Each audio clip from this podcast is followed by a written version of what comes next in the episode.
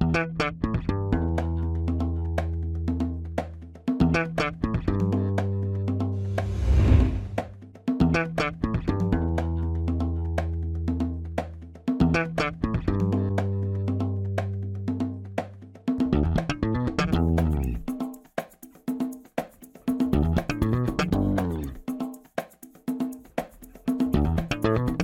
Este é o Tapa da Mão Invisível, podcast destinado àqueles que querem ouvir ideias que abalam sociedades e não são ditas na mídia tradicional.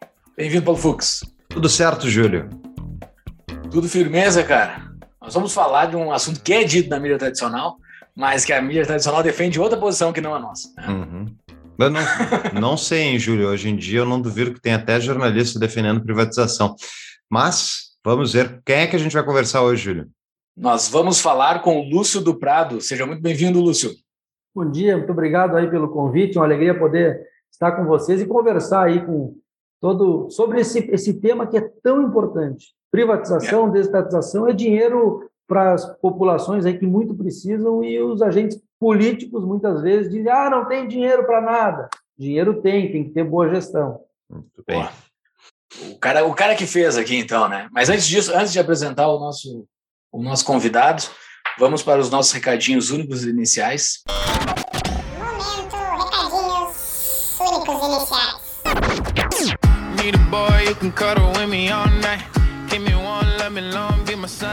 Buenas, pessoal. Para quem quiser abrir um negócio, para quem quer empreender nesse Brasilzão gigantesco, temos a DBI Contabilidade, nossa parceira contabilidade do Tapa. E para quem é ouvinte do Tapa, é só falar Tapa para eles, que eles vão te dar quatro meses de isenção de honorários, além de abertura da empresa gratuita. Tudo isso e mais um pouco você pode conhecer ou no nosso site tapadamãoinvisível.com.br barra DBI ou no Instagram deles, arroba DBI Contabilidade. É só chamar eles ali, eles são ótimos. Quer tirar uma dúvida, quer dar uma conversada, falar sobre o que está pensando, enfim, sobre o negócio, dá uma conversada lá com o pessoal, que eles são muito atenciosos e têm o conhecimento necessário. Exatamente, os caras são bons, pessoal. Vamos lá.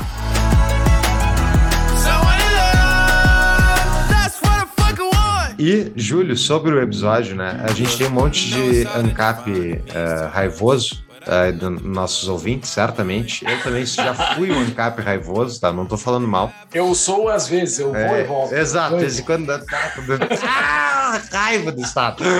Implodir tudo. Mas, uh, é, em muito tempo, Júlio, eu, eu fui.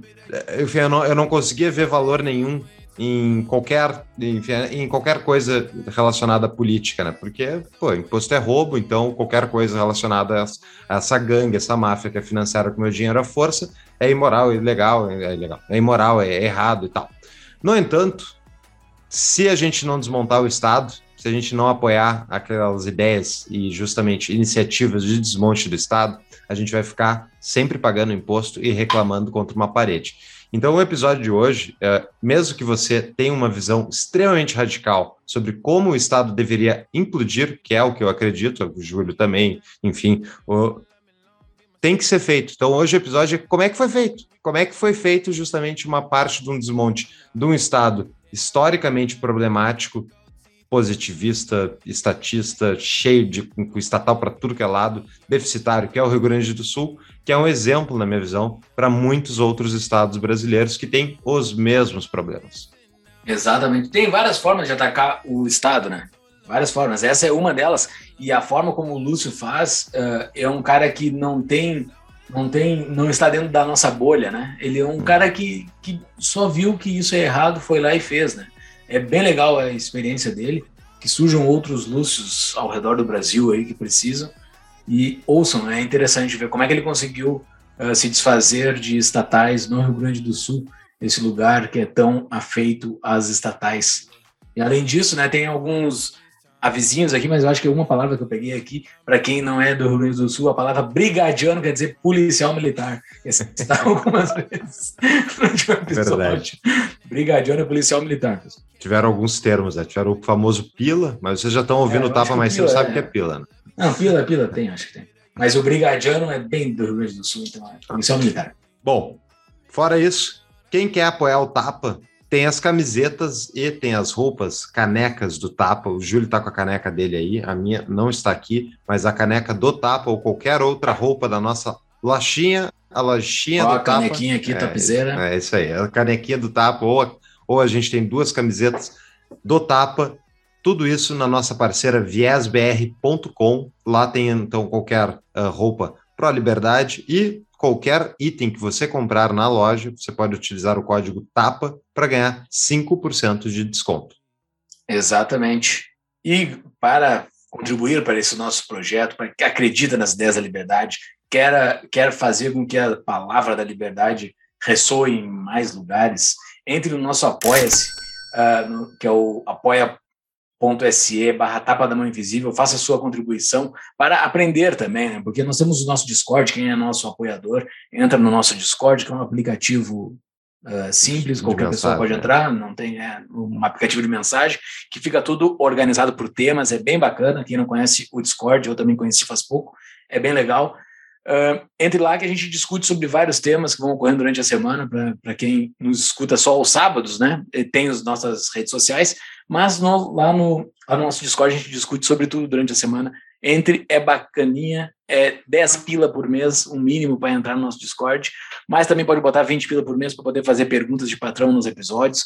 Então tem muita coisa que, que é possível, isso é só o começo. E para quem quer ajudar então o Tapa, seja via Discord, seja, seja comprando nossas camisetas, é, ajude o Tapa e ajude a construir um Brasil mais livre. Que nem o Lúcio fala na entrevista aí, o que dá suporte para privatizar é ter gente que acredita que privatização é importante. Político é, é um bicho que tem faro de identificar o que, que tem demanda na sociedade. Então, se, se a população demanda privatizações, vai ter privatizações. Como é que a população vai demandar privatização se a, se a população não faz ideia do qual é o escárnio que é ter uma estatal? Então, divulguem o Tapa, divulguem esse episódio, manda para aquele seu amigo estatista que gosta de estatal, que acha que tem estatal estratégico, manda o episódio hoje que ele vai ouvir o que é uma estatal de verdade. Uma estatal no longo prazo tende a acontecer o que o Lúcio comenta hoje. Então, ajude o Tapa divulgando o episódio, marca a gente no Instagram, divulga ali, e a gente vai republicar, e isso nos ajuda demais. Exatamente. E tudo sobre o Tapa está no nosso site, tapadomaninvisível.com.br. Lá tem as show notes, os links dos episódios para se aprofundar em mais materiais que tem nos episódios. Para a compra de livros também tem os links da Amazon lá que nos ajuda com o rebate.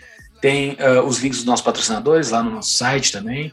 ah, os canais de WhatsApp e Telegram e a nossa livraria, que são os principais livros que nós indicamos. Está tudo lá no nosso site. É só conferir. Além disso, estamos nas redes sociais, Instagram e Twitter. ah, é só procurar Tapa da Mão Invisível. Tem os nossos perfis pessoais também. Eu, o Paulo e o Thiago. A gente fica publicando groselhas durante a semana nos nossos perfis pessoais.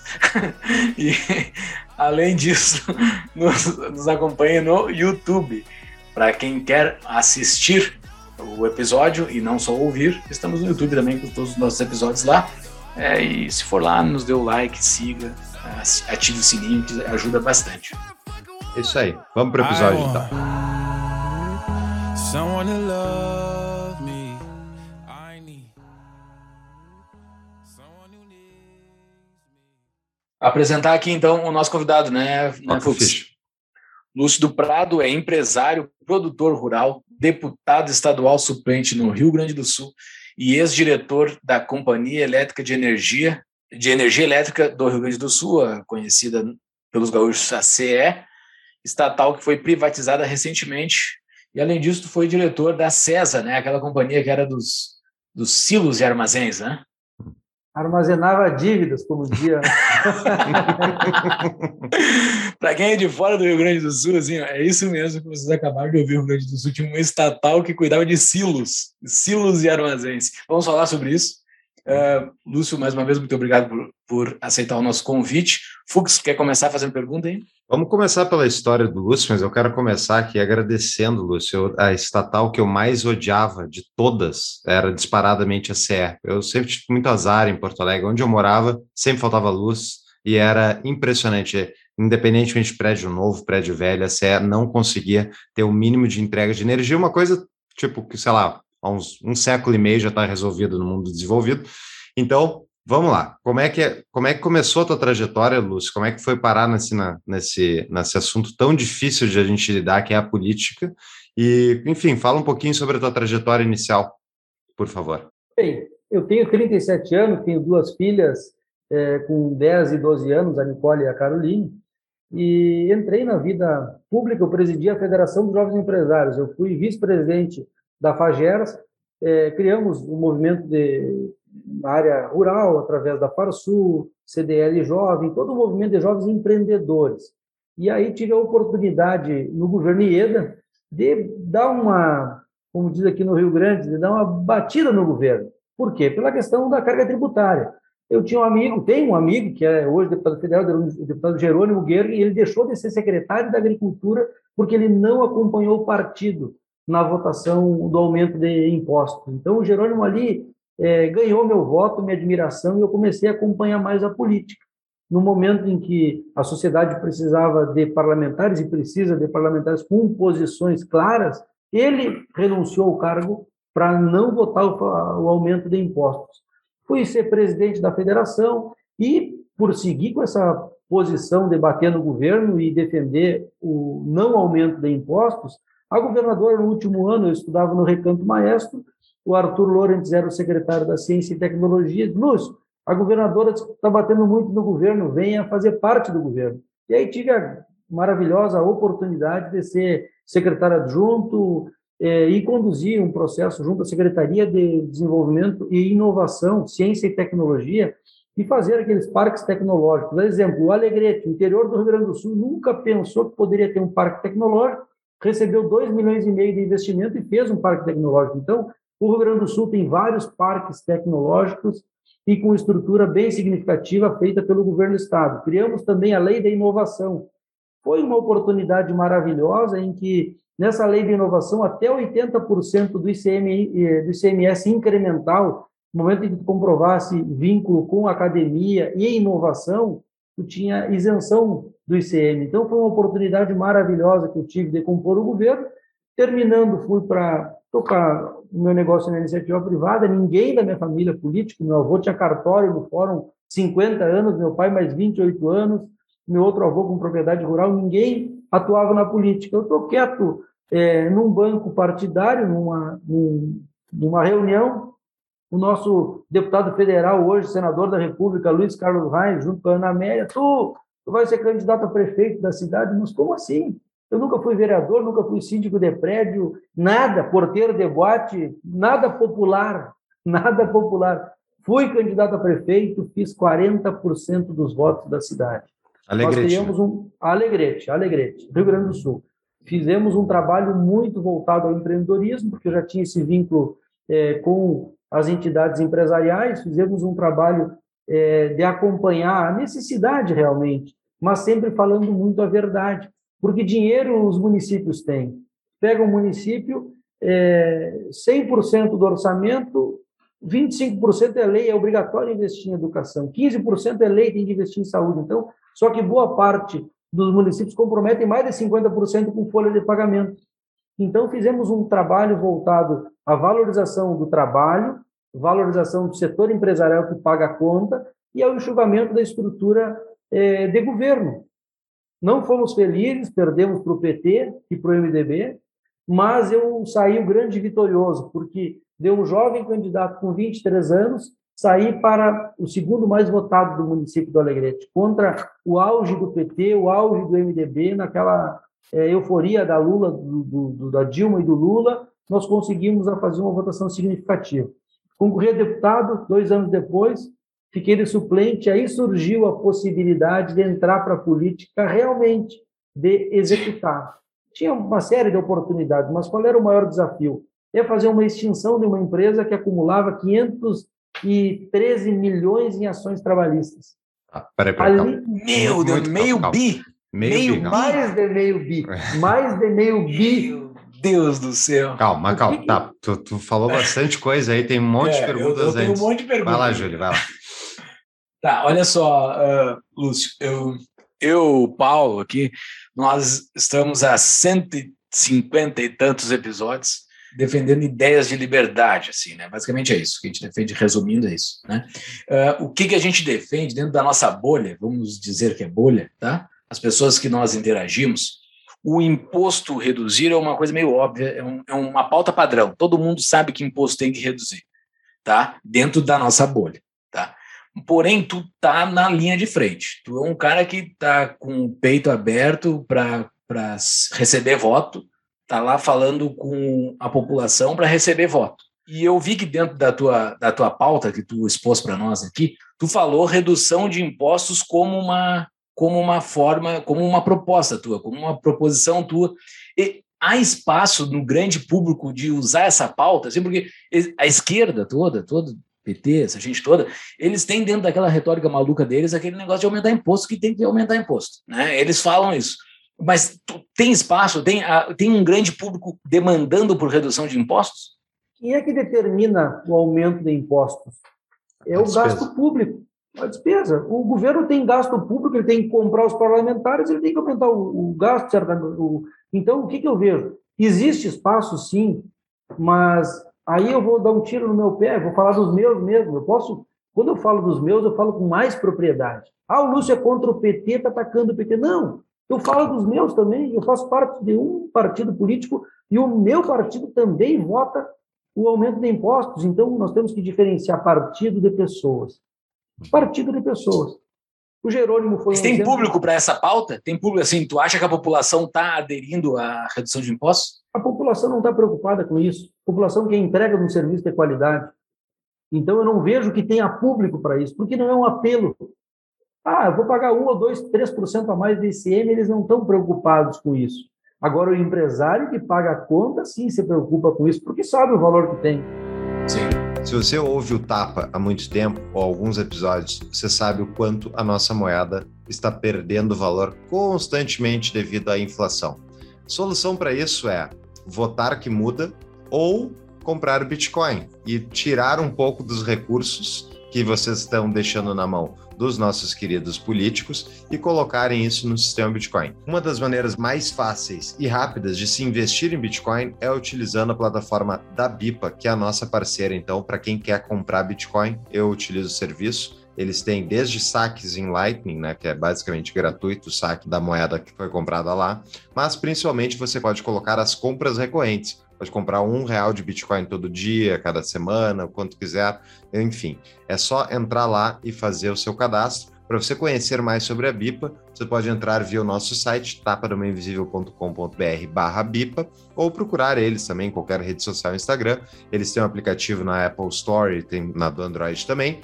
Fica a dica, compras recorrentes e facilidade de uso, tem a BIPA, que é a nossa parceira para compra de Bitcoin. O negócio é tão fácil, pessoal. Se você baixar o app agora, você terá bitcoins antes desse episódio acabar. Então, baixa o app agora, compre os bitcoins e rapidinho já vai estar terminando esse episódio como um portador de bitcoins.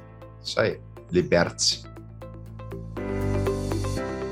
A minha dúvida, eu queria voltar, na verdade, tu, tu, comentou antes sobre a tua participação junto ao governo Ieda Cruz. Né? Governo Ieda Cruz, aqui, para quem não sabe, no Rio Grande do Sul, foi. Eu não sei como é que está agora as contas, como é que estão as contas públicas agora do Rio Grande do Sul, a gente pode falar disso no final, mas no governo Ieda, durante a gestão do Aode Cunha como secretário da Fazenda, foram os dois únicos anos, ou um ano, em 40, que o Rio Grande do Sul não teve déficit. Né? Você imagina isso?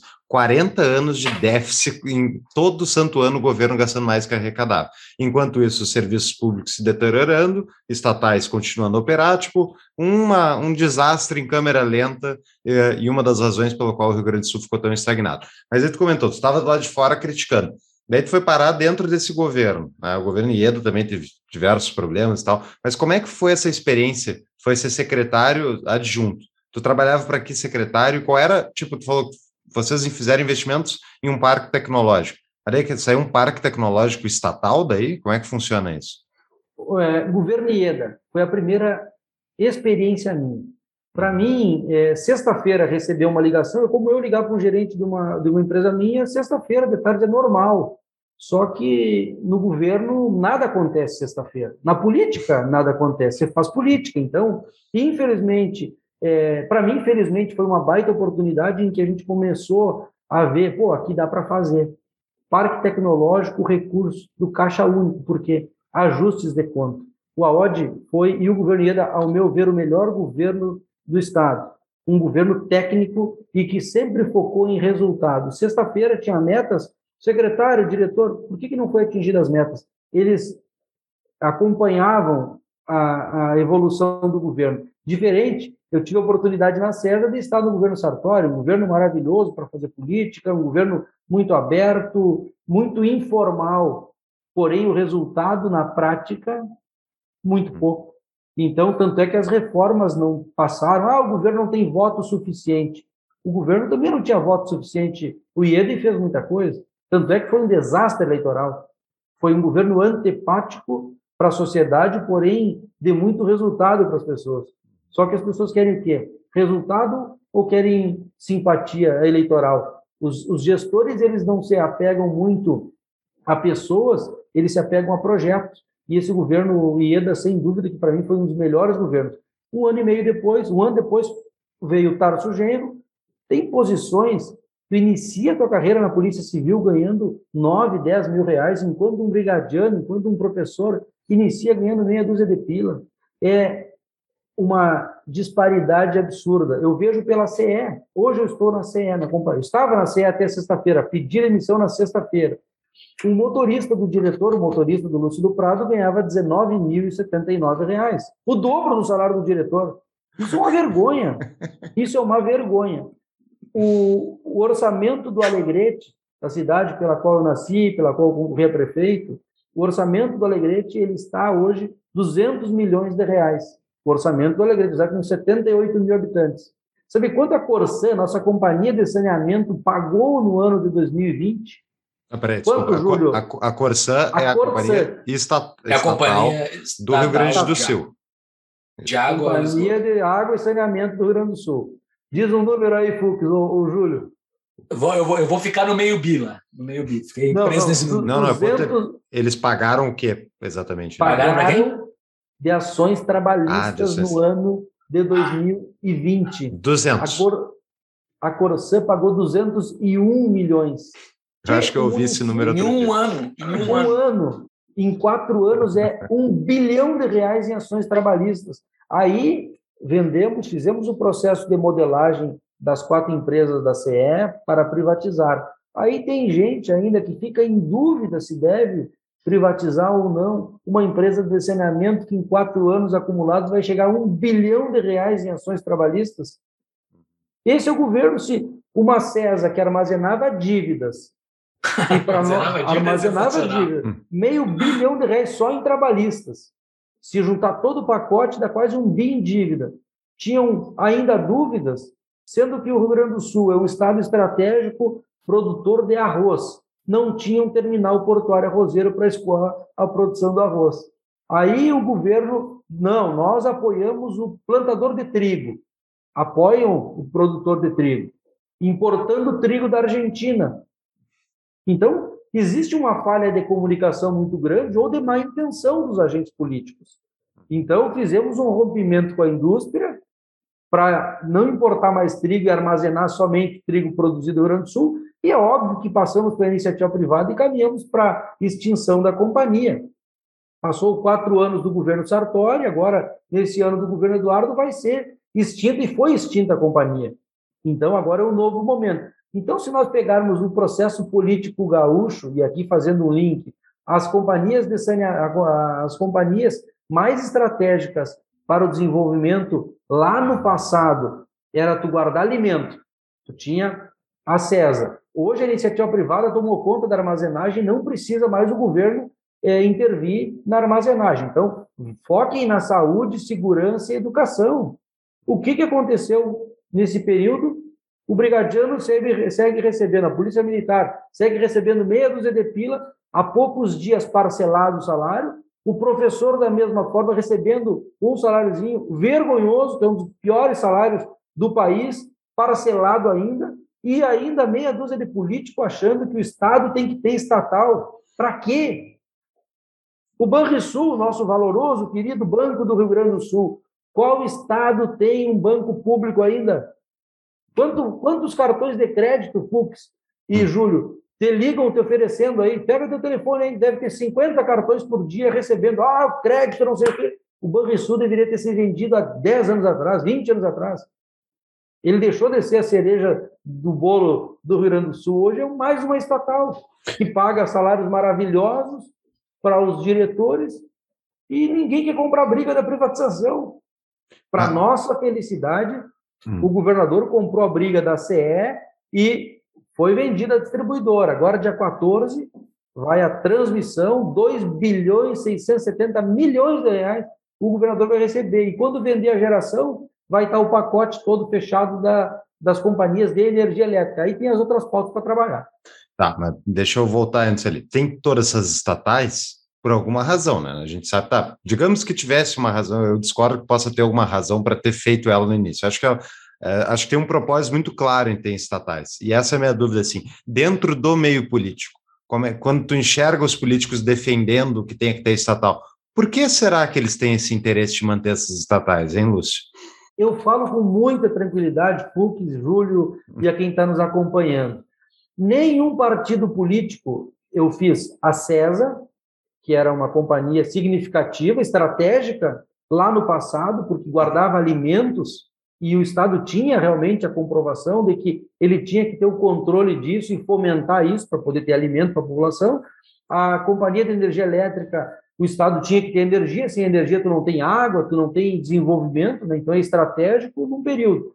Agora, eu não vi nesse período, quatro, vai fazer quase dez anos de trabalho direto em extinções, em privatizações, nenhum partido político, inclusive o meu partido, indo para dentro de uma estatal para ver o balanço da empresa, para acompanhar o acordo coletivo. Bom, se o problema é gestão, se o problema são as, as, as altas ações trabalhistas, os partidos deveriam se interessar e entrar para dentro das estatais para ver o que, que nós podemos fazer para reduzir. Agora, os partidos, nenhum partido político participa diretamente da gestão. Os partidos querem saber de cargos, que cargo eu tenho no governo, que quantos diretores eu vou poder nomear, quantos assessores eu vou poder nomear. Infelizmente, isso fez com que as estatais quebrassem. A incompetência é, de governança dos partidos, que botavam pessoas incompetentes e não acompanhavam a sua gestão.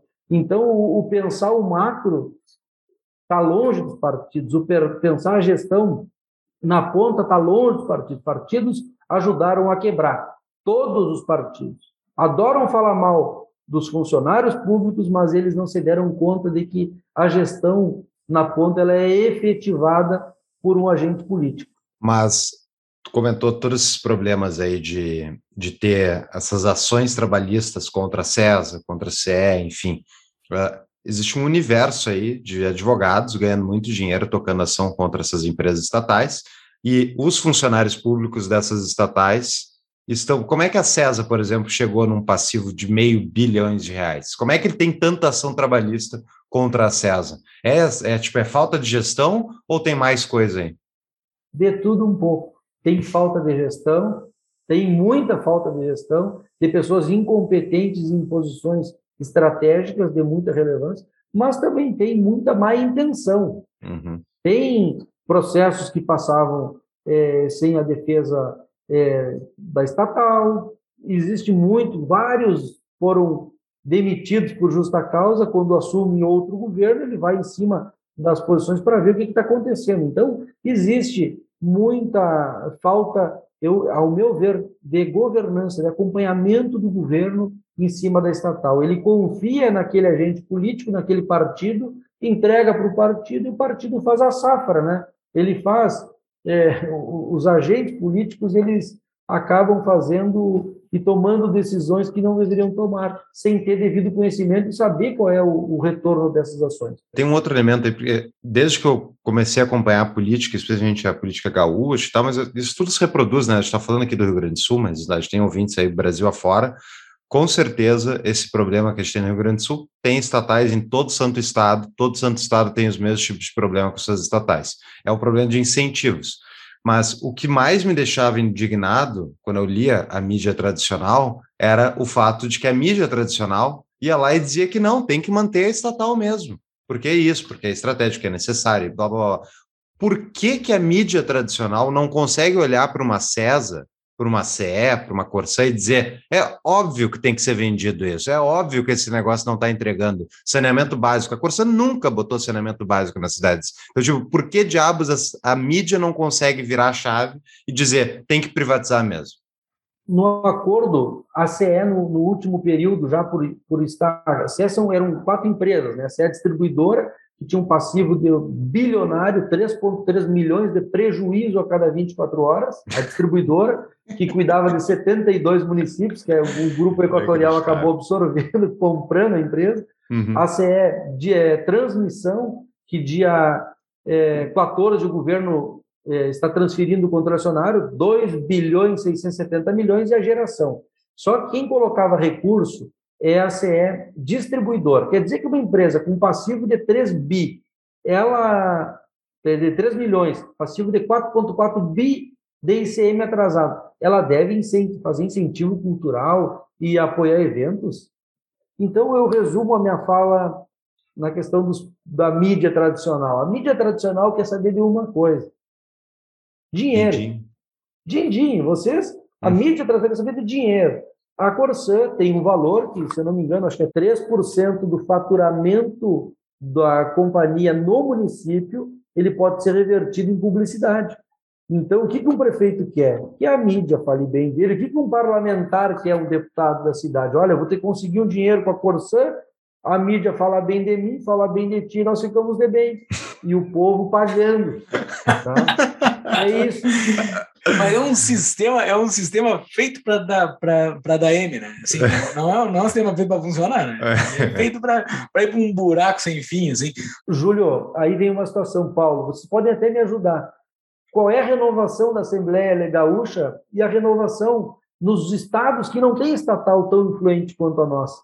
Porque, uhum. pô, tu tem saneamento, tu tem energia elétrica e tu tem o sistema financeiro, tu tem dinheiro para financiar tua campanha e tu tem dinheiro também para ajudar muita gente, o, o, parlamentar. Então, nós vimos hoje uma dificuldade muito grande dos parlamentares novos, que é o meu caso, entrar. Ou fura a barreira, como o Marcel furou, de uma forma mega estratégica e deu certo, porque nós temos parlamentares maravilhosos que estão aí tentando furar e não conseguem chegar. Por quê?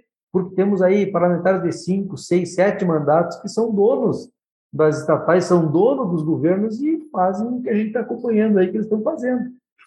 Sim.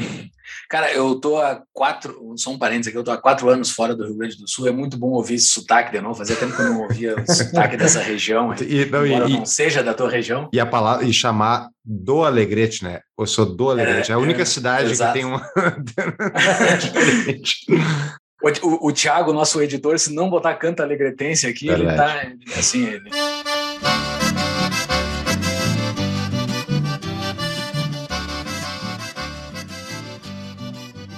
Ele vai perder pontos comigo. Mas...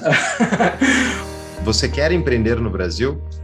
Um dos países mais complexos para você fazer investimentos. Então, a partir do momento que você já fez a abertura da empresa ou está pensando no negócio e quer saber como navegar esse mar de regulações, tem a nossa parceira, a Cunha e Montavani Advogados Associados, que é um escritório focado em ajudar empreendedores a construir a melhor solução para o seu negócio.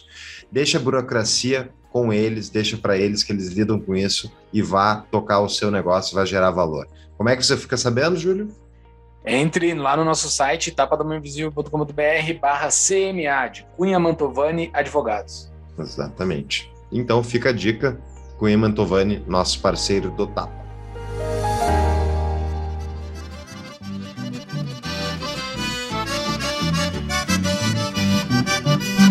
Não me perguntes onde fica o Alegrete. O nosso público aqui, é, é, como eu já falei, pessoal que gosta de que o Estado diminua, né? E, e existem muitas demandas por, por redução do Estado, privatização ou escambau. E tu foi lá e fez, né? Como é que, como é que foi? Assim, como é que tu consegue...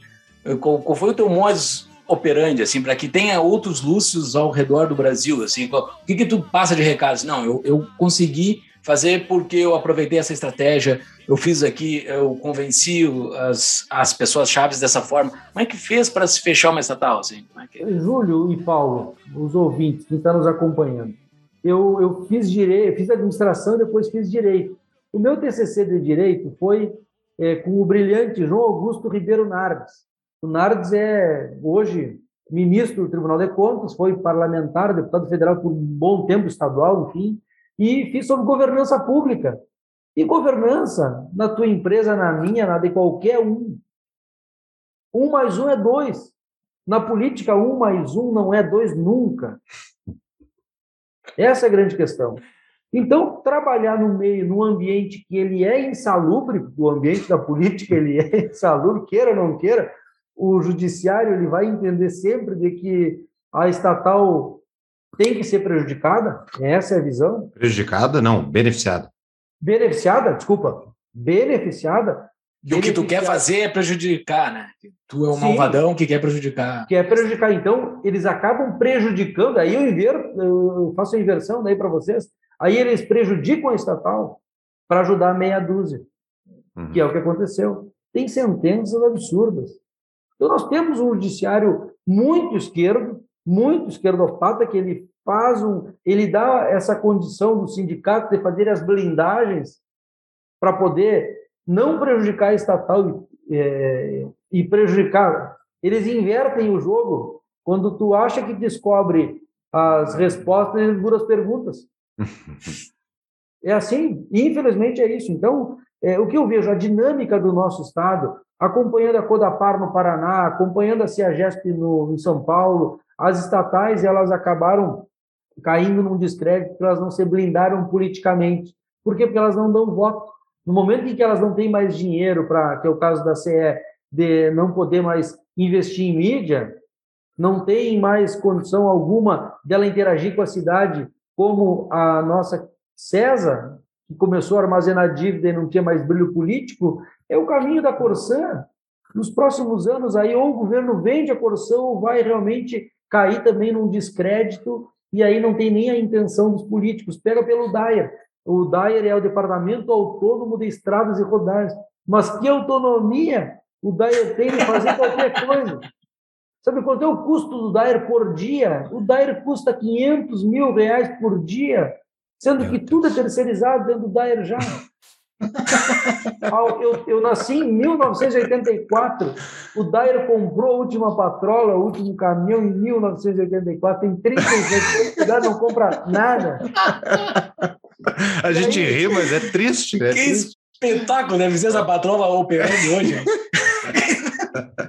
Então, não é desfazer os agentes políticos do Estado do Rio Grande do Sul. Nós temos sim que repensar quem nós estamos elegendo no processo para defender que o Dair tem que o Dair tem uma estrutura, vou dar o um exemplo do Alegrete, é um quarteirão inteiro. As melhores casas da cidade são dos funcionários do Dair, uhum. que não executa mais nada, que vale 10 milhões de reais. Se tu for a Bento Gonçalves, a casa do engenheiro residente no Dair, ela tem elevador. Será que o Estado tem que ter isso ainda? Uma casa com elevador? Sim, o engenheiro precisa ter. claro.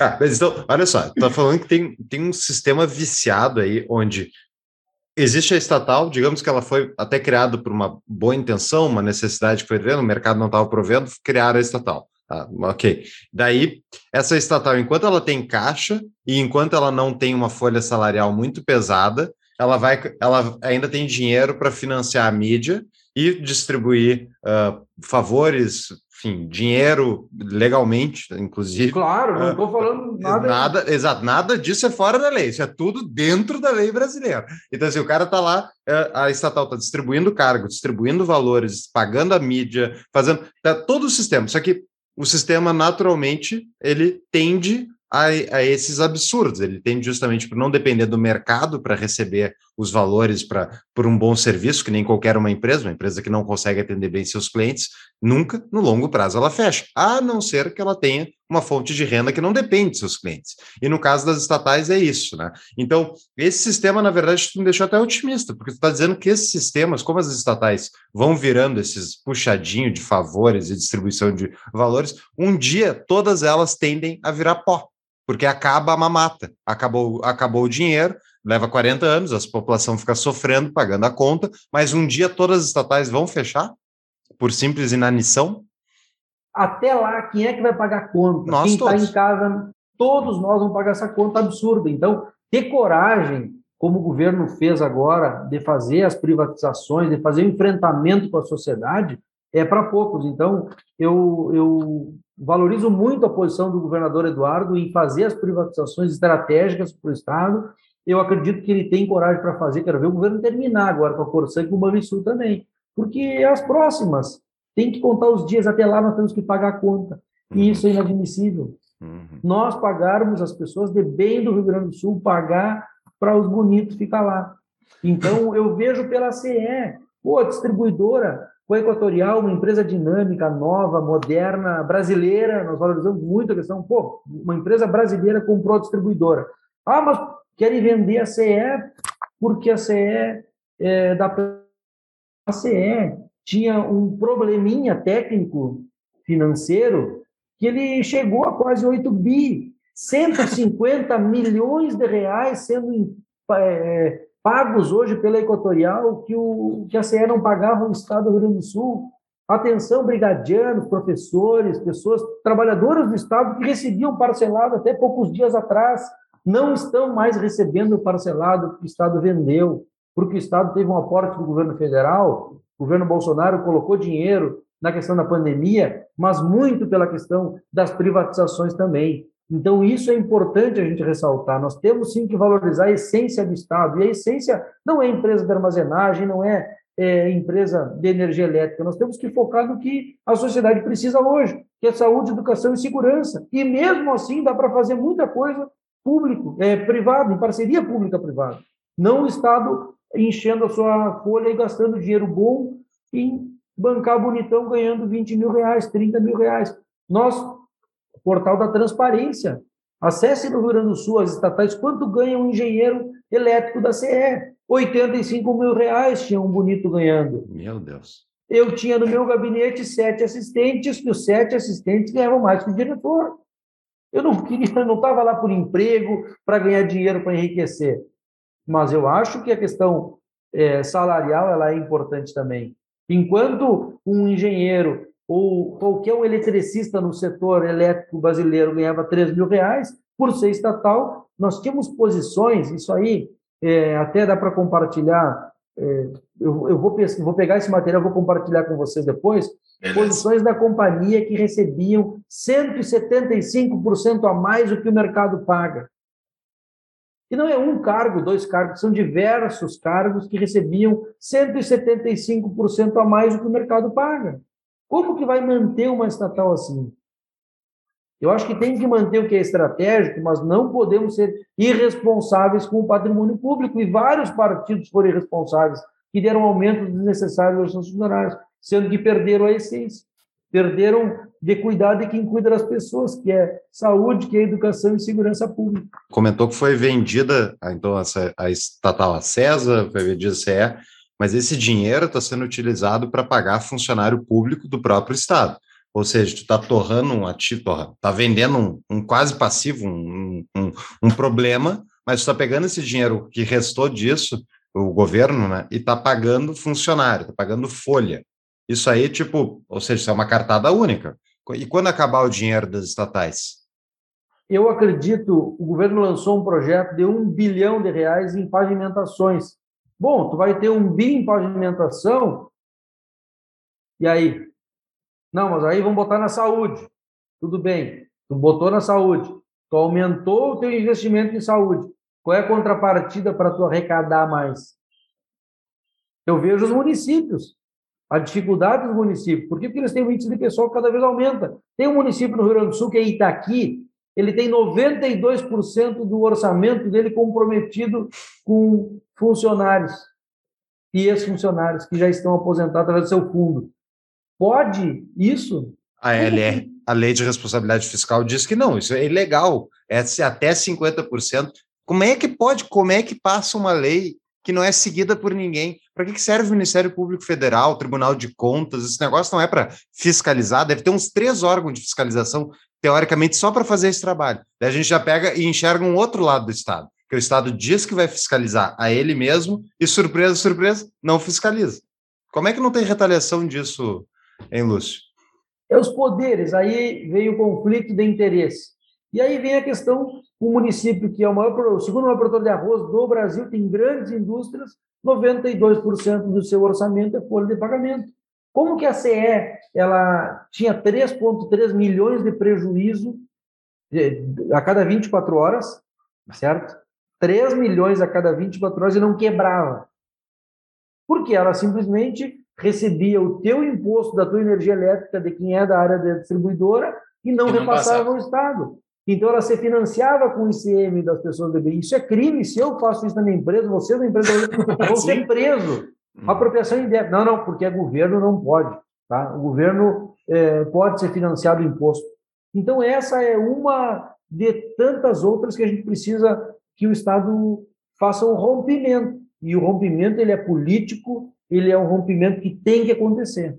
Esse movimento que aconteceu aí no Rio Grande do Sul aconteceu muito semelhante aqui no Distrito Federal. A, a companhia elétrica que foi privatizada, a parte de distribuição, a continha de luz que chega na minha casa mudou o, a logo ali, é uma outra companhia, uma companhia privada agora.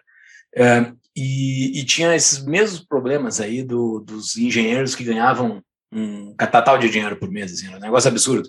Começou a aparecer nas notícias isso mexeu bastante na opinião pública, assim, eles conseguiram convencer as pessoas uh, para fazer essa privatização.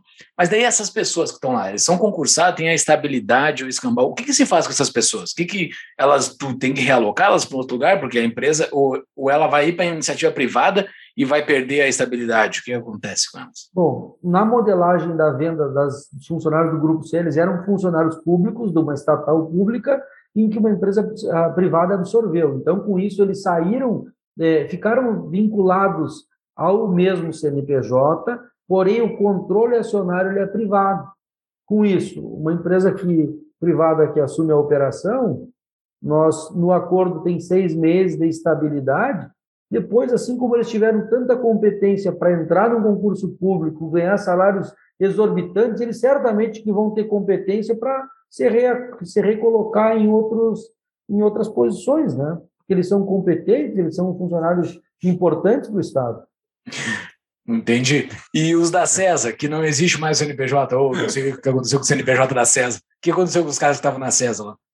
Eles tinham Eles... tem dois grupos de funcionários, os exautárquicos, que eram da autarquia anterior à companhia, que recebem o seu salário também muito, muito bom, e as diversas ações trabalhistas. Os da CE não vai ser diferente, eles vão ser os da Equatorial, eles parte permanecem na Equatorial, parte já saíram no PDV e parte são pessoas que não gostam mesmo. Eles têm aquele costume de não gostar muito de trabalhar, sabe? Que o trabalho faz mal, chegar 8 da manhã, sair meio-dia é ruim, chegar às duas, sair às seis.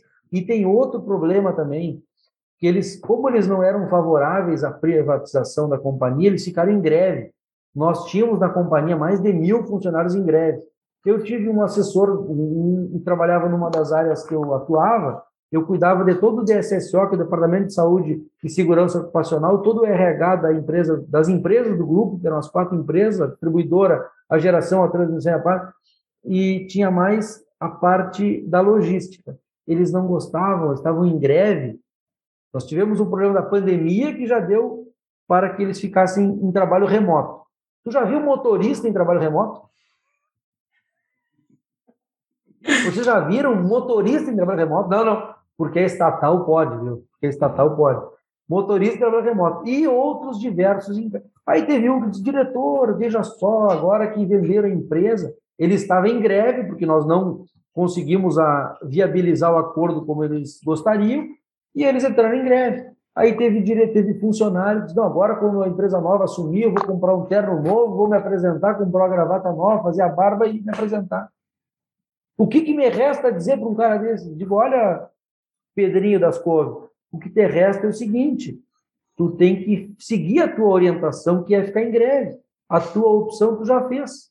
A empresa, quando assumir, tchau, tu vai para casa, tu vai ser demitido. Quando nós precisamos de ti, tu não veio trabalhar, tu quis fazer greve, agora porque empresa privada tu vai querer te apresentar, nem aparece, some da área, porque a empresa vai te demitir. E é isso que tem que fazer. Os bons funcionários, eu fiz uma lista, sentei com um por um dos responsáveis pelas áreas e apresentei, olha, esse aqui é bom funcionário porque ele sempre foi pontual, parceiro, tem conhecimento. Agora tem pessoas, tem funcionários públicos que não fazem jus ao seu salário, que tem que sair urgente. E é assim que a empresa privada vai tocar.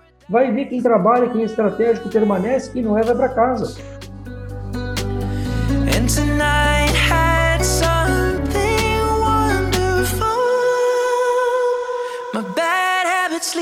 Os funcionários públicos ah, dessas estatais, eles têm, têm funcionários bons e têm funcionários ruins. né? Maravilhosos. Uhum. E a minha dúvida é, tipo, ah, bom, certamente para o cara que é bom, é melhor, né, a privatização, porque o cara tá cansado de ter que arrastar os coleguinhas que não aparecem para o trabalho. Ou, é, ou esse cara também tá sob risco com uma privatização?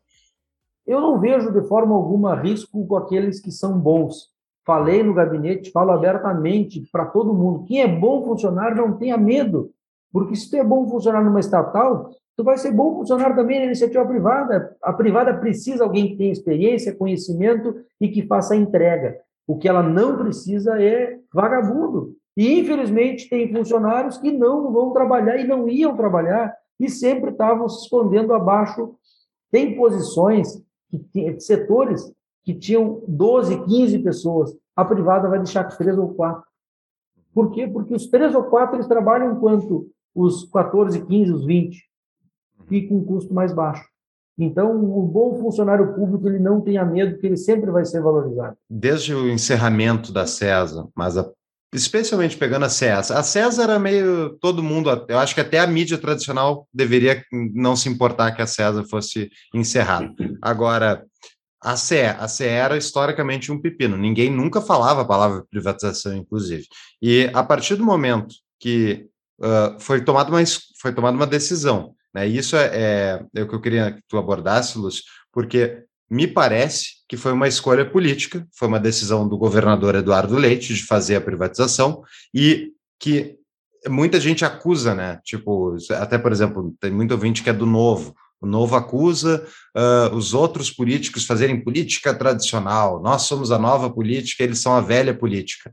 O Eduardo Leite me parece estar fazendo o que sempre se fez no Brasil, que inclusive o que deu certo para reformar é tu lotear os cargos, tu dividir o poder, botar os partidos para dentro, dividir e escolher quais brigas valem a pena tu tomar para justamente fazer o que tem que ser feito, o que tu acha que tem que ser feito, né?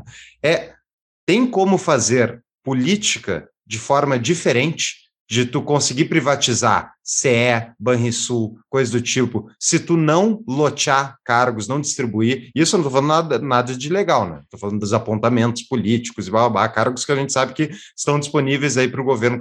Tem como tu fazer política sem dividir o poder? O governo Sartori começou com isso. Cairoli é um cara que eu sempre admirei muito como vice-governador, pelo conhecimento, pela experiência eh, da gestão pública, mas ele conseguiu colocar um ritmo no governo Sartori diferente. Não é um governo de compartilhar o poder, centralizava no governador, no núcleo duro do, do, do governo, mas ele conseguia dialogar com todo mundo. Tem como fazer? Tem, mas qual é o custo disso? O Sartori não quis avançar na privatização da CE, porque ele disse que não tinha voto. Quem é que votou com o Eduardo Leite a boa parte das privatizações ou boa parte da questão do aumento de impostos foi a esquerda. Então, ele inverteu a pauta, ele tirou a base e fez com que a oposição votasse o aumento de impostos. E o que, que deu o aumento de impostos para o governo? Muito recurso, muito dinheiro, e que certamente o governador ele está se vangloriando em cima dessa estrutura que ele fez. Ele captou recurso através da oposição. E a oposição, ao meu ver, foi burra, certo? Porque ela seguiu a orientação do líder do governo, conseguiram a fazer com que douraram uma pílula que não era deles. E a oposição caiu no conto. Então, o que eu vejo, tem como fazer? Tem. Tem que fazer, eh, como tu bem falou, tem que escolher qual é o alvo.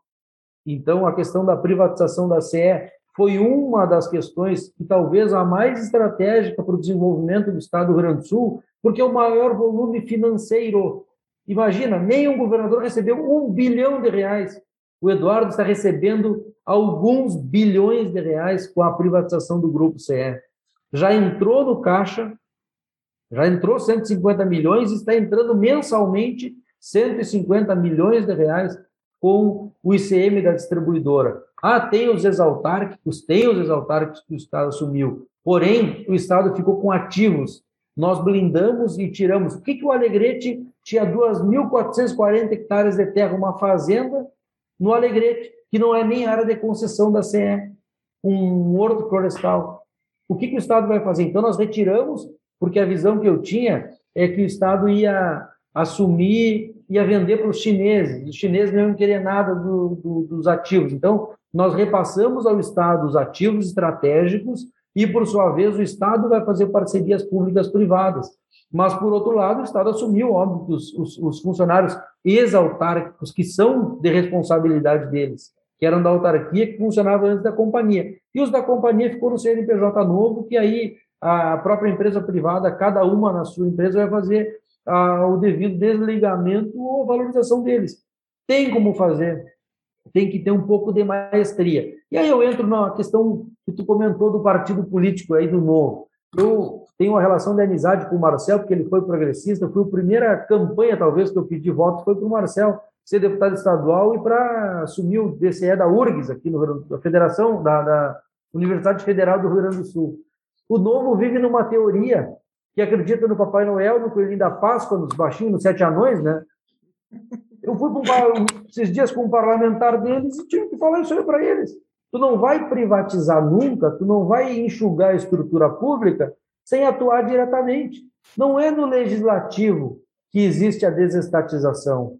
Não é no legislativo que está a privatização. Lá está a tomada de decisão. Mas o dia a dia, para tu executar um processo saudável de privatização, de, primeiro de desestatização para seguir a privatização, ele passa pela diretoria, passa pelo governo, que é o executivo. Então, o novo tem sim que participar de governos, ao meu ver, viu? Entendam, não estou falando, não é, é, falar mal do partido A, B ou C. Assim como eu falei do meu, das fragilidades, das dificuldades que temos internas, eu vejo que o novo está errando muito nisso e não permitir com que é, tenha um filiado ao novo um diretor de uma estatal. É ali onde tudo acontece nós conseguimos a fazer um enfrentamento junto com o BNDES e aí a diretoria da companhia, com apoio do governo, para repassar os 804 milhões de dívidas de impostos que o Estado tinha, a companhia tinha para com os municípios. Aí, Júlio, Brasília. Brasília é, foi feito, assim como no Goiás, a Enel, uma italiana que comprou, o Estado não repassou nem um centavo, o Estado abriu mão do recurso para os municípios. Nós fizemos o um enfrentamento e conseguimos 804 milhões de reais foi pago aos 497 municípios gaúchos, proporcional aos dois terços que foram privatizados do passado da companhia, que ia ser listeado, que ia ser colocado na gaveta e deu. Então, o próprio BNDES e o governo que fizeram a modelagem, junto com a diretoria executiva da companhia, nós construímos isso. Isso tudo é construção política, isso tudo é desgaste. Estando no país, no, no, mundo que não existe, não vai ter como ser feito. Então, acho que é um puxãozinho de orelha, assim, nos partidos políticos, porque eles precisam atuar mais nas estatais, para não acontecer essas barbaridades que aconteceu. Olha aí, tu tem conhecimento de causa para falar isso, né? Olha só, o, tem um rapazinho que a gente citou aí no meio dessa nossa conversa, que é o tal do Eduardo Leite. Né? O pessoal é, que nos escuta aqui é uns, acho que é uns 70% fora do Rio Grande do Sul, e esse nome está começando a ficar famoso fora do Rio Grande do Sul, né?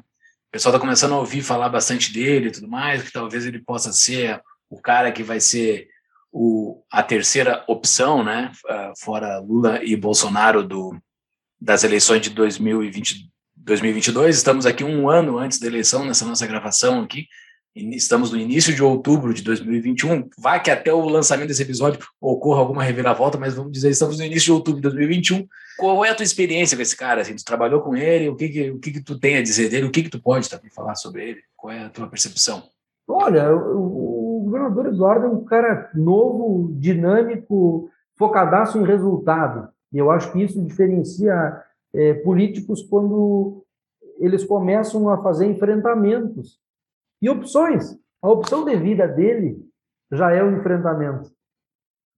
A, a opção sexual dele é um enfrentamento Sim. que ele teve que fazer. Então, o que eu vejo é que nós temos um país muito rico, muito rico, que precisa de bons gestores. Agora, a opção da direita, da esquerda, é, essa rusga partidária que existe, eu acho que a grande oportunidade dele como um candidato de centro é tentar se viabilizar. Eu optei por sair fora do governo, por ter problemas políticos, por defender a eleição do nosso senador Luiz Carlos Reis ao governo do Estado. Agora, eu não posso ter um candidato que eu defendo, que eu trabalho para ele, que eu acredito, e estando participando do governo.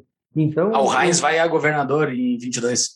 O Reis, o senador Luiz Carlos Reis, é o candidato mais preparado para assumir o governo do Estado, pelo alinhamento, pela competência, pela forma que ele trata a política. Então, eu vejo, sim, que boa parte desse novo momento do Rio Grande do Sul começou com o Sartori lá atrás e o Cairoli, ele passa pelas transformações do Eduardo para ter as entregas que o Reis pode eh, disponibilizar para o nosso Estado. É isso que eu enxergo, ao meu ver, o novo momento político do Estado do Rio Grande do Sul e o momento a nível país. E tu tens, tu tens, eh, porque assim, eu já tô pensando lá na frente, né? Tipo, tu tem, digamos, Eduardo Leite eleito, assim, né? Ele, ele te chama para privatizar Correio, assim, salvar o Brasil. Vai, hein? Tu nos ajuda nessa, hein? Nos ajuda nessa, pelo amor de Deus, alguém vai ter que fazer isso. Júlio, a minha contribuição com o Estado, eh, a nível de privatização, foi dada. Eu não estou hoje à procura de uma nova, de um novo desafio. Surgiu algumas vagas do governo federal, alguns convites do governo federal também. Eu preciso ficar um pouco mais junto ao meu Estado, cuidando mais da minha gente, da minha família, dos meus negócios. Eh, foram seis anos aí de muita experiência, de uma experiência maravilhosa, e eu vejo que o Estado ou ele compra as brigas ainda para concluir os processos de privatização, de reestruturação de governo. É, eu me apaixonei quando comecei a estudar governança pública com o ministro João Augusto Ribeiro Nardes.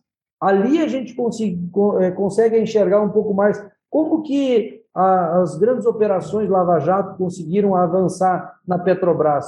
Foi quando eles aplicaram princípios de governança e viram essa roubalheira absurda. Isso não é diferente nas pequenas estatais como o CE, como o, o, governo Bolsonaro teve a possibilidade de fazer, de aumentar as privatizações. Não conseguiu pela questão do ambiente político.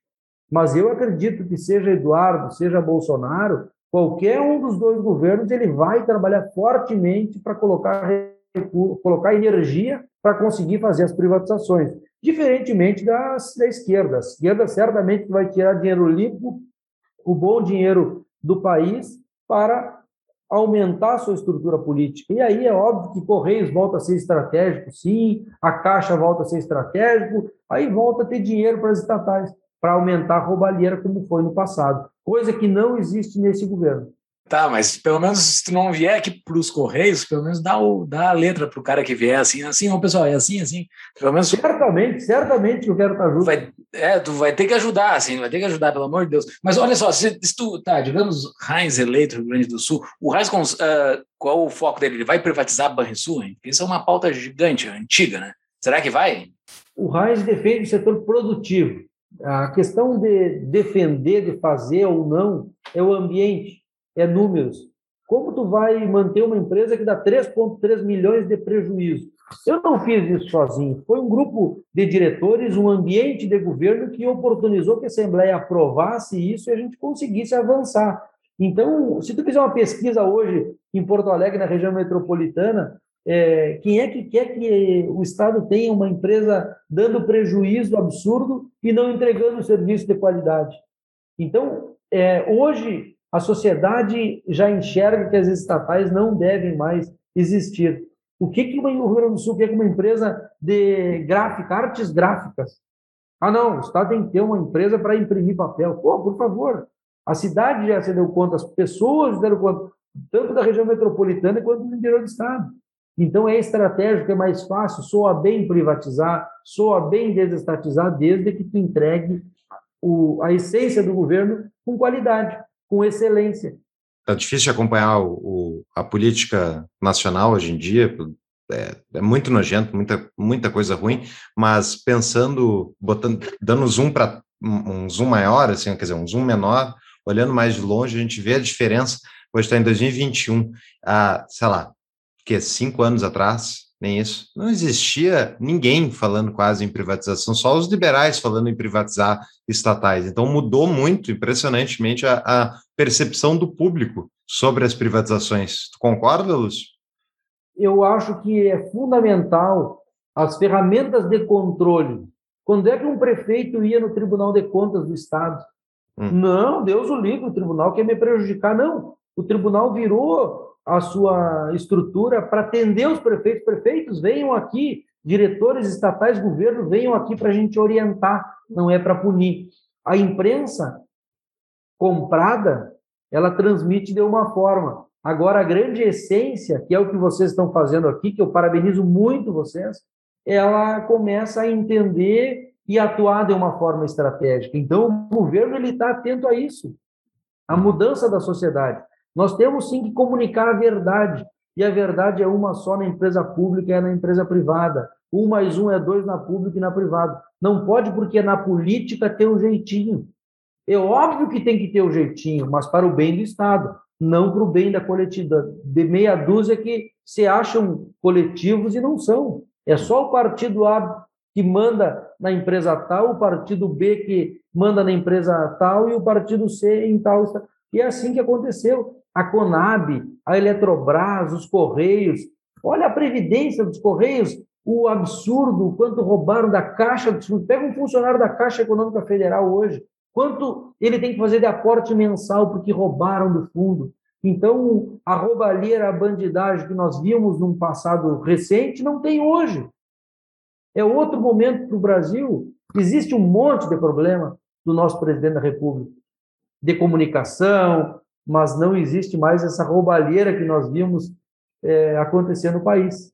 E aqui no estado do Rio Grande do Sul eu não vejo diferente. O estado ele está num ambiente de desenvolvimento o que tem é que reduzir a carga tributária, que tem que reduzir esse investimento desnecessário em empresas é, dando acúmulos de prejuízo para poder o Estado fazer os devidos investimentos estratégicos nas áreas mais importantes que ele tem. Esse enfrentamento todo que tu está falando, que, é, o, que tu, o que ocorreu contigo, com esses governos e tal, não teve retaliação não teve, não, não sentiu, enfim, não teve um. Obviamente teve reação, mas teve alguma tentativa de retaliação contra aqueles que querem diminuir a máquina pública? Retaliação maior para um político é ele não se eleger, certo? Uhum. Eu estou indo para minha última eleição, eu me elejo agora deputado estadual, eu estou fora, vou pendurar chuteira, certo? Uhum. A maior retaliação é essa para um político, ele não se eleger.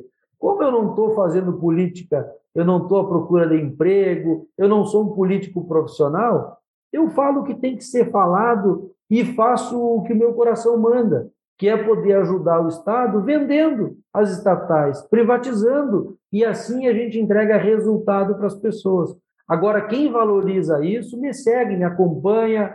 Pô, eu tenho posições e pessoas que eu nunca pensei que poderiam acreditar ou votar ou me seguir. Ô, Lúcio, Agora eu vou votar em ti, vou te ajudar, vou trabalhar, vou viabilizar a tua campanha. Diferente das, das ou, dos outros momentos, quando eu tinha posições talvez mais mornas na política. A retaliação, quando tu sai de uma empresa e teus quatro pneus estão frouxos, e aí?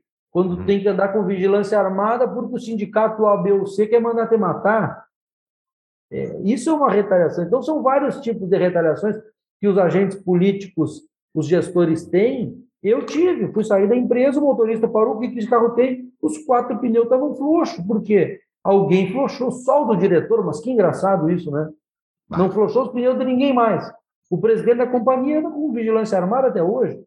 Na porta tem, por quê? Porque os sindicatos, as corporações, foi feito o rompimento, foi feita a entrega que o Estado precisava.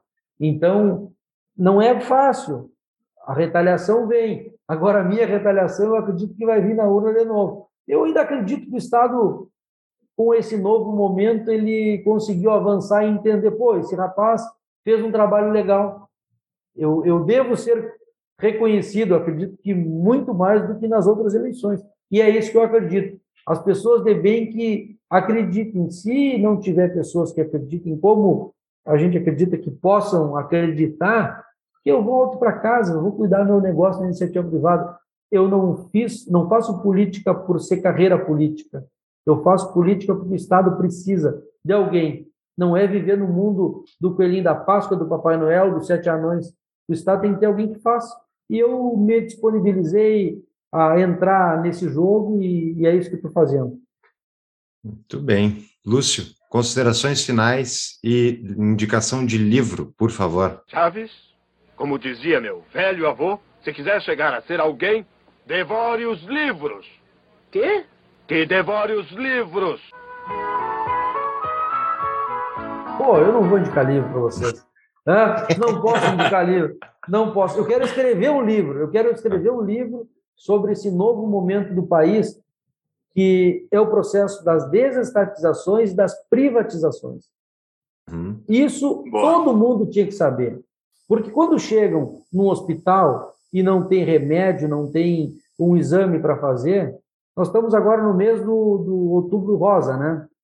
Certo? Não deve ser. Eu, eu, eu me Troco perco cores, nessas não Tá, sei, nós temos o outubro rosa agora. Eu estava escutando pela manhã hoje uma emissora de rádio falar que tinha um município que não tinha um mamógrafo. Como não vai ter um mamógrafo para fazer um exame é, que é importante para uma, para uma mulher? Uhum. Por que porque não tem dinheiro? Ou porque roubaram, porque gastaram mal. Que dinheiro tem?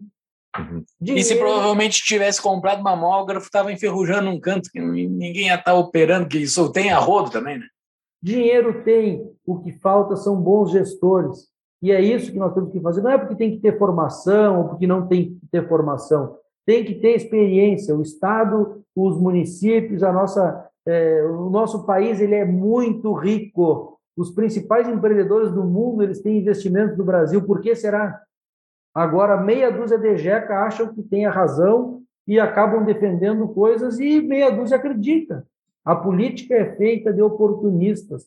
Nós temos 513 parlamentares na Câmara Federal de diferentes partidos políticos, 55 deputados da Assembleia Legislativa de diferentes partidos políticos. Nós temos é que fazer uma convergência para o desenvolvimento, independente da esquerda, da direita e do centro.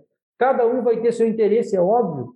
A esquerda vai sempre querer enxugar, é, é, é, não enxugar, vai, vai querer aumentar a estrutura de governo, a direita vai querer enxugar. A esquerda tem uma posição totalmente contrária ao desenvolvimento, de botar dinheiro Hum. bom em coisas ruins, mas nós temos sim que entender que a oposição ela é construtiva para a gente não errar e a sociedade que está acompanhando ela tem que se dar conta disso. O que, que ela quer? Quer desenvolver ou quer viver na M como em países aí é, administrados pela esquerda a gente está acompanhando? É fome, é miséria, é pobreza. Por quê? Por causa dos maus gestores e por causa das pessoas que não votaram bem. E assim, quem está nos ouvindo, assim, para seguir o teu caminho de, de, de conseguir privatizar, assim, o que o cara tem que fazer? Como consideração final, assim, então dá uma dica tua aí, enquanto não escreveu o teu livro, o que, que tu dá de spoiler do teu livro? Assim, o que, que tem que fazer? Que- é o pior momento da minha vida, porque abrir mão da vida na iniciativa privada para entrar para a política e fazer o enfrentamento que a gente está fazendo hoje não é para qualquer um. Existe um rompimento mega pesado, familiar, um desgaste político, porque não é fácil. Eu vou desligar esse vídeo com vocês, vocês vão publicar, e certamente que vai ter 10 do meu partido criticando o que eu falei que não deveria falar. Porque a corporação, ela se blinda. Tu tem que ter a independência. Eu sirvo aqui, é do meu jeito, não é do jeito que vocês querem. Então, nós temos sim que montar um grupo, e aí falo, nós conversamos muito com o Paulo, Júlio, nesse novo ambiente de Brasil e de Estado. Nós temos que ter grupos que pensem, que se blindem e que um cuide do outro de uma forma saudável. Porque se é saudável para nós, ela é saudável para o ambiente que a gente vai defender. É isso que eu tenho é, comentado. Nós temos que pensar grupos, pensar com responsabilidade e de forma muito estratégica para o Estado, o nosso país, é, seguir crescendo, reduzindo a sua estrutura, sem dúvida, cada vez mais, e seguir crescendo num ritmo acelerado. Bueno. Muito bem. Olha, Lúcio, muito obrigado. Parabéns novamente. Eu acho que tu fez um trabalho salutar e que ele não fez sozinho, mas é importante, tem que ter um Lúcio, tem que ter gente que queira fazer isso, e a gente sabe quão difícil é entrar nessa máquina pública, que é uma máquina de moer carne muito, muito forte, e é contra, é contra o incentivo do ir para privatizar, é contra o incentivo em, em, automático do sistema. Então, é importante ter líder para justamente, uma liderança para justamente peitar e, e, fazer o que tem que ser feito. Então, muito obrigado e boa sorte nas próximas empreitadas. Dá uma descansar agora da máquina pública, porque, sei lá, mais de seis anos já, já é demais. Eu acho que ninguém merece tudo isso. um abraço, e sucesso, Paulo Júlio. Obrigado, obrigado mesmo. Que Deus nos abençoe com saúde e que a gente siga aí fazendo o que gosta com muita emoção, porque o processo ele é muito emocionante, não tenho ideia. Mas fazendo as entregas aí, tá bom? Tá bom. Obrigado, Lúcio. Um abraço. Um forte abraço. Tchau, tchau. Tchau. tchau.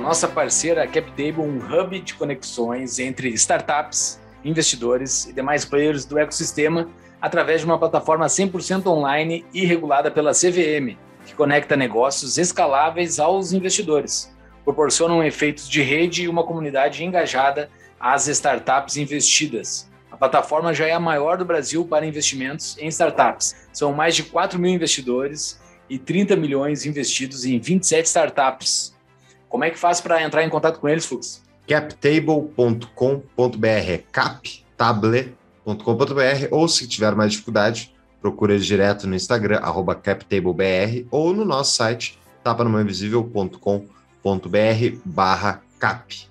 E ali você vai ver, tem uma entrevista com um dos sócios, mas principalmente a CapTable é a nossa apoiadora desde o início do Tapa, e a gente tem muito orgulho de ver como cresceu esse negócio, está virando uma coisa Tipo, já é, uma, já é um negócio nacional. Então, fica a dica, conheça a CapTable e se você achar um projeto aí que você acha disruptivo para o futuro, põe uns pilinhos ali.